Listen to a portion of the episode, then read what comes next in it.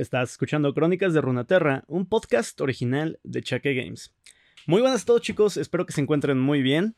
Ya estamos aquí de vuelta y quiero extender una disculpa ya que la semana pasada tenía yo la voz hecha talco ya que entró el invierno. Eh, entre eso y que salí un par de veces ahí a echar el trago, se me fue la voz horrible. Me intenté grabar, pero la verdad es de que quedó espantoso. No podía dar entonación, no podía eh, subir o bajar de volumen. Entonces dije, bueno, eh, ustedes sabrán disculparme. La verdad es de que se hizo el intento, pero al final dije, he preferido mejor, mejor dejarlo para esta semana. Y para compensar eso, les traigo un episodio larguito, de esos que puedes ocupar de todo el trayecto de la casa al trabajo. Y también aprovechando la oportunidad, comento que eh, este tipo de episodios regularmente, no sé si ya lo hayan notado, yo creo que la mayoría sí ya tiene la, la, noción, regularmente después de una biografía de personajes subo una historia que complementa lo que vimos en la biografía, lo cual hace que se entienda mejor, no sé, uno que otro guiño, algo por ahí, vayamos agarrando y complementando la historia. Esto lo digo porque he notado mucho que la, eh, regularmente cuando cuando está la biografía, mucha gente entra a verlo, pero la historia ya no tantas personas. A lo mejor es porque no saben de qué va, porque no pongo el nombre directamente, más bien pongo el título de la historia. ¿Qué es una biografía? ¿Y qué es una, una historia? Es muy sencillo realmente eh, como ver la diferencia. La biografía tiene el nombre del personaje, por ejemplo, eh, el personaje anterior fue Warwick. Y a la semana siguiente le subí un fragmento de historia que se llamaba Todos huyen, me parece algo, algo así. Eh, entonces, la biografía nos da la introducción de quién es el personaje, pero la historia nos enriquece el mundo, que es a final de cuentas a lo que venimos a este podcast. Así que pues nada chicos, los dejo con la historia de esta semana, que como les acabo de explicar, seguramente ya se huelen de quién es. Yo quería subirlo la semana pasada, pero la verdad sí, me fue imposible. Así que espero que les guste a todos. Sin más por ahora, los dejo con la historia. Hasta luego todo lo que debimos decir. Casante se limpia la frente. Sus dedos ensangrentados atrapan el sudor y la suciedad. Se encuentra con la espalda encorvada y heridas frescas en su cuerpo, pero se destaca por encima de la decena de atacantes que lo rodean. A su lado, los cuerpos caídos yacen calcinados por el calor shurimano. Son todos los desquiciados seguidores de los ascendidos que intentaban asesinarlo. El resto de los fanáticos alzan sus espadas, y Casante nota los reflejos de la luz en sus filos. Sabe que el sol observa desde lo alto, esperando su próximo movimiento. Contempla la posibilidad de morir ahí mismo y escupe en el suelo. Era una simple emboscada. No se había convertido en el orgullo de Nazuma solo para perecer en la misma sabana donde sus ancestros vencieron a enemigos más grandes. Estos eran como mucho invasores, perdidos en los delirios de conquista de algún hechicero trastornado. Los fanáticos gritan y se lanzan a la carga, los matorrales resonando con el eco de sus pisadas. Casante observa sus movimientos. No hay estrategia en ellos, solo sed de sangre. Aprieta los dientes y pesa sus piernas maltrechas, su pecho herido y el sabor de su propia sangre en la boca, se prepara para la lucha. El metal se estrella contra el metal. Los tofos de Casante bloquean un golpe letal. Gruñe mientras empuja la espalda del fanático. El peso de sus propias armas ahora lo favorece. Casante las había fabricado con ese objetivo, una robusta estructura rectangular construida con la coraza de una cobra león, uno de los materiales más fuertes en todo Shurima. Un fanático se escabulle con una espada y corta la mejilla de Casante. Este gruñe de dolor y empuja sus tofos contra el enemigo al que está bloqueado, haciéndolo caer. Luego balancea sus armas dibujando un arco y golpea al fanático que lo cortó sonríe. De alguna manera, derrotar a un Bakai ahora parece más sencillo que contener oleada tras oleada de fanáticos de los ascendidos. ¡Asesinen al impío! claman sus enemigos. El mago así lo exige. Casante quisiera decir muchas cosas acerca de Sherat, pero hacerlo frente a los seguidores del mago sería un desperdicio. Pronto se unirían a sus compañeros, sin posibilidad de hacer llegar ningún mensaje y él preferiría hablar con el propio Sherat para hacerle saber al mago que fue él quien derrotó a los abominables Bakai. Pensar que el mago, un autoproclamado dios, crearía a la cobra león para aterrorizar a la gente inocente. El estómago de Casante se retuerce con disgusto. su pueblo, su cultura. Ellos son su orgullo. Y desafortunadamente para los seguidores del mago, ese orgullo es el combustible de su supervivencia. Con la vista al frente, toma sus armas con más fuerza mientras los enemigos presionan su asalto. Los fanáticos caen sobre él, atacando desde todos los ángulos. ¿Cuántos son? ¿Cuatro? ¿Cinco? ¿Seis? Su visión se va apagando. Tal vez por el calor, tal vez por el cansancio. Da un paso adelante, pero su rodilla derecha se dobla bajo su peso. Usando sus tofos, logra estabilizarse y bloquear los golpes que caen de todos lados. Sus enemigos empiezan a sobrepasarlo. Seguro piensan que ha llegado al límite. De ninguna manera. Con un rugido, los lanza hacia atrás y vuelve a ponerse de pie. Pero antes de que pueda contraatacar, tres flechas caen del cielo y aterrizan en el centro de las gargantas de tres fanáticos. Aturdido, Casante observa a sus enemigos tambalearse, desesperados por respirar antes de caer. ¡Acaben con ellos! ordena una voz. Casante gira y ve a un guerrero alto, armado con un arco, comandando a otros tres arqueros, que preparan nuevas flechas. Sus vestimentas ostentan patrones verdes y dorados, pero el rostro de su líder está escondido detrás de una adornada máscara. No te preocupes, Nazumano, dice el líder. No somos amigos de los ascendidos.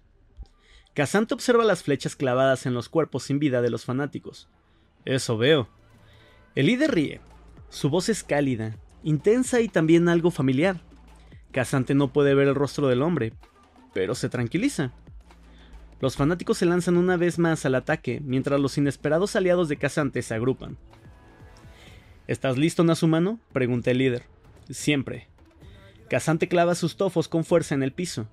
El suelo frente a él se rompe, abriendo grietas en la tierra y levantando grava con el impacto, tumbando a los enemigos más cercanos.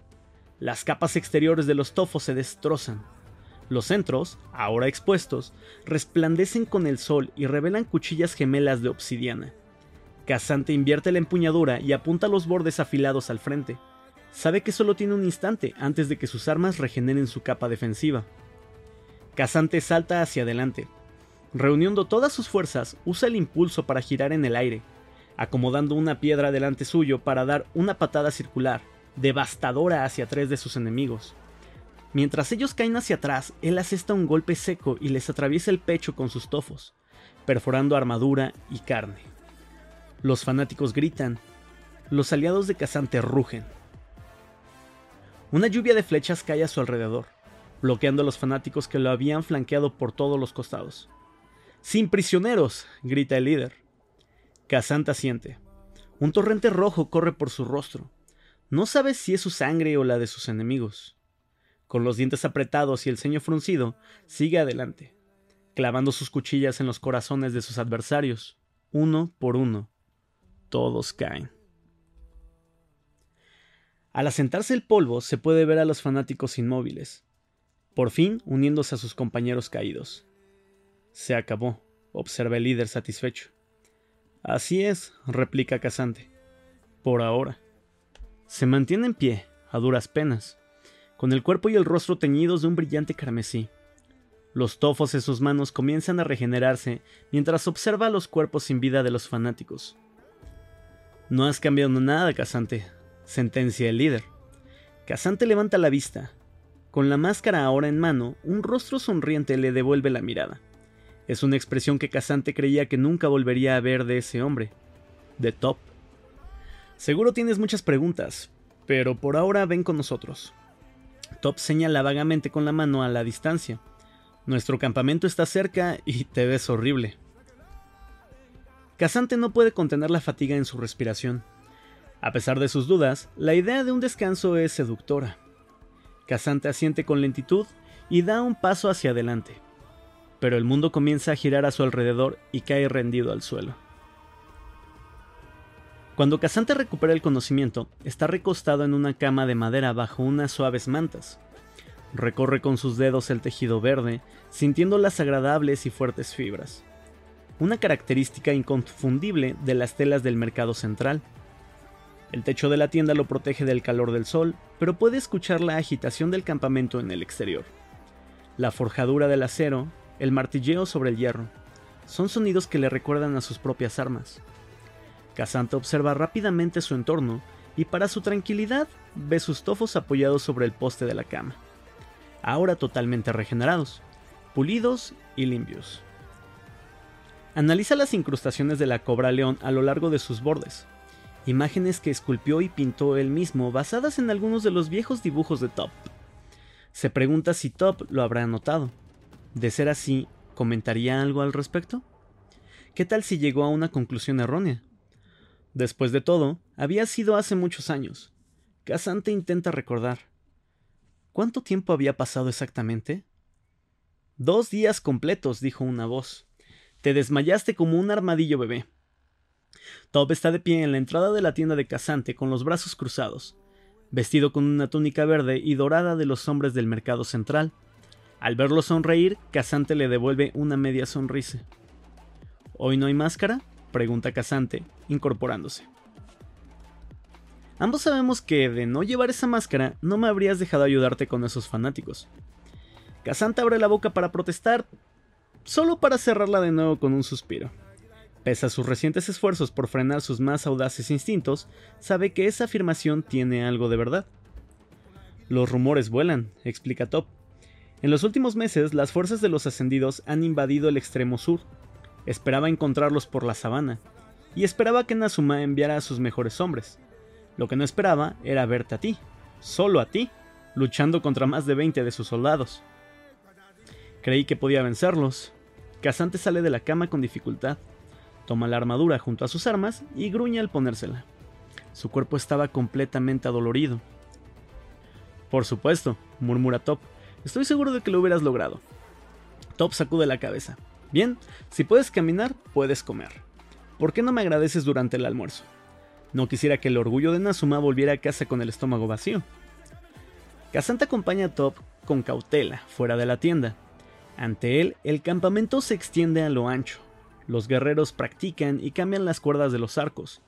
Entre ellos puede reconocer algunos de los rostros del grupo de rescate de Top. Cerca de ellos, los cocineros revuelven varias ollas de hierro fundido. Casante capta el aroma de algo familiar y reconfortante de una de ellas. Yuca, camote y harina de maíz. En otra, tomates, cebollas, carne de cabra y arroz con pimientos. Top coloca un par de sillas alrededor de una mesa libre. Un jovencito con una armadura, el doble de grande de su cuerpo, se aproxima con prisa llevando vasos llenos. ¿Vino de palma? le ofrece Top. Casante se ve tentado, es la bebida favorita de su hogar, pero declina el ofrecimiento. Quiere mantener su mente lo más clara posible para cualquier rumbo que tome la conversación. Agua, le contesta. Por favor. Top mira al jovencito. Ya lo escuchaste. El joven sale corriendo. Entonces, pregunta Casante, ¿cómo te llaman por aquí? Mi rey o mi señor, por lo general, responde Top con el rostro inmutable. Casante titubea. Top golpea la mesa y sonríe. Es broma. ¿Piensas que después de todos estos años me coronaría a mí mismo como si fuera un ascendido de mente? No me atrevo a adivinar lo que pensaría tu tía, replica Casante. Ah, esa mujer me desheredaría, asegura Top públicamente para que nuestros ancestros nos ofendan, explica imitando la voz de su tía. Casante suelta una carcajada. Y ni es broma, continúa Top uniéndose a las risas. Tus padres harían lo mismo. Sirve dos vasos de agua, uno para él y otro para Casante, mientras el sirviente se acerca con dos platos de comida. El estómago de Casante gruñe ante el arroz con pimientos, de color naranja, intenso gracias a las especias, y con un aroma intenso emanando del plato. Por favor, indica Top. Sírvete. Mientras Casante come, examina a Top y al campamento que lo rodea. Todos ahí parecen felices, incluso en medio del conflicto. Puede escuchar las risas provenientes de un grupo de personas que intercambian historias de guerra. Los hombres y las mujeres van y vienen, saludándose y deseándose buena fortuna mientras pasan de un puesto al otro. El ambiente es ajetreado y enérgico, pero cada vez que Top pide más comida y bebida, se la traen sin chistear. Parece que lo lograste, observa Casante. Top bebe un sorbo de vino. Luego levanta un brazo y señala el resto del campamento con un movimiento circular de su mano. Sí, lidero mi propia banda de idiotas, Hasta ahora nadie me ha arrebatado el cargo. ¿Puedes creerlo? Eres demasiado terco para eso. ¿Acaso el chita le acaba de decir al leopardo que tiene muchas manchas? Ambos hombres sonríen. Casante observa los bordes rugosos del rostro de Top, marcas de los años y unas pocas cicatrices. ¿Eran nuevas? ¿O eran parte de lo que pasó por alto en el pasado? Casante busca rastros de algo en el rostro de Top. ¿Enojo? ¿Tristeza? ¿Dolor? Su cuerpo se tensa por la culpa. Continúa comiendo y observando el campamento mientras el clamor de las conversaciones llena la pausa en su conversación. Comandante, dice Top. Así se supone que deben llamarme. No me gusta, así que les ordeno que no lo hagan. Al menos no eres el orgullo del mercado central, observa Casante. ¡Ja! Ese título siempre te quedó mejor a ti que a mí. Hablando de eso, se supone que habrá una celebración en tu nombre. Ah, sí, responde Casante humildemente en el Salón del Cazador, en Nazuma. Top parece impresionado. Justo donde solíamos entrenar. Es fantástico. Infiero que tus padres irán, ¿verdad? No podía convencerlos de no ir. Me gustaría ver que lo intentaras. Casante suelta una carcajada. ¿Cuándo es? pregunta Top. Casante traga otro bocado de arroz con pimientos. El próximo mes, el primer fin de semana. Ah, justo por las fechas de mi boda, exclama Top con alegría. Casante vacila, carente de palabras. Sonríe rápidamente. ¡Felicitaciones! Gracias, sonríe a su vez ajeno al nerviosismo de Casante. Parece que los dos nos perderemos la ocasión especial del otro. Casante suelta otra carcajada. Después de todos estos años, Top aún no ha perdido su sentido del humor. Esto fue lo primero que le había traído de él, el hecho de que en todas sus interacciones siempre hubiera risas durante las cacerías, en la cena, en la cama. Los momentos eternos de su romance eran las alegrías que compartieron. Casante extraña eso, pero aún así, sabe que hicieron lo correcto al separarse. La cacería final de la Cobra León los apartó. Eran jóvenes, eran fuertes, y no podían ponerse de acuerdo en nada. Eso es lo curioso del orgullo. A veces revela la peor versión de tu mejor versión. De todo lo que Casante habría esperado, esta comida con el hombre frente a él estaba al último. Pero estaba preparado. Tiempo atrás se había prometido que si este día llegaba no habría culpas. El pasado había quedado atrás. De hecho, ahora le interesa más el presente y el futuro. Casante levanta la vista de su plato. ¿Cómo se conocieron? Ah, es una historia interesante, responde Taupe. Lo conocí en la escuela. ¿La escuela? Sí, dice Taupe y luego hace una pausa. Después de lo que pasó con la Cobra León, volví al mercado central. Volví a la escuela. Ya sabes que siempre me gustó estudiar las complejidades del combate. Así que dediqué un par de años a estudiar todo, como por ejemplo las estrategias usadas en las culturas lejanas, Noxus, Demacia y esos fríos y tristes guerreros del Freljord. Casante finge sorpresa. ¿Y eso fue suficiente para convencerlos de nombrarte comandante? resopra entre los dientes con una gravedad exagerada. La guerra de verdad vuelve desesperada a la gente. Top suelta una risita. Me alegra que no hayas perdido tu humor. Se recuesta sobre su silla. Ambos hemos llegado lejos, Casante, observa Top. De dos cazadores jóvenes con... ¿Cómo nos decían? ¿Puro talento, cero disciplina? Casante asiente. Ahora somos un poco de talento con un poco de disciplina. A veces.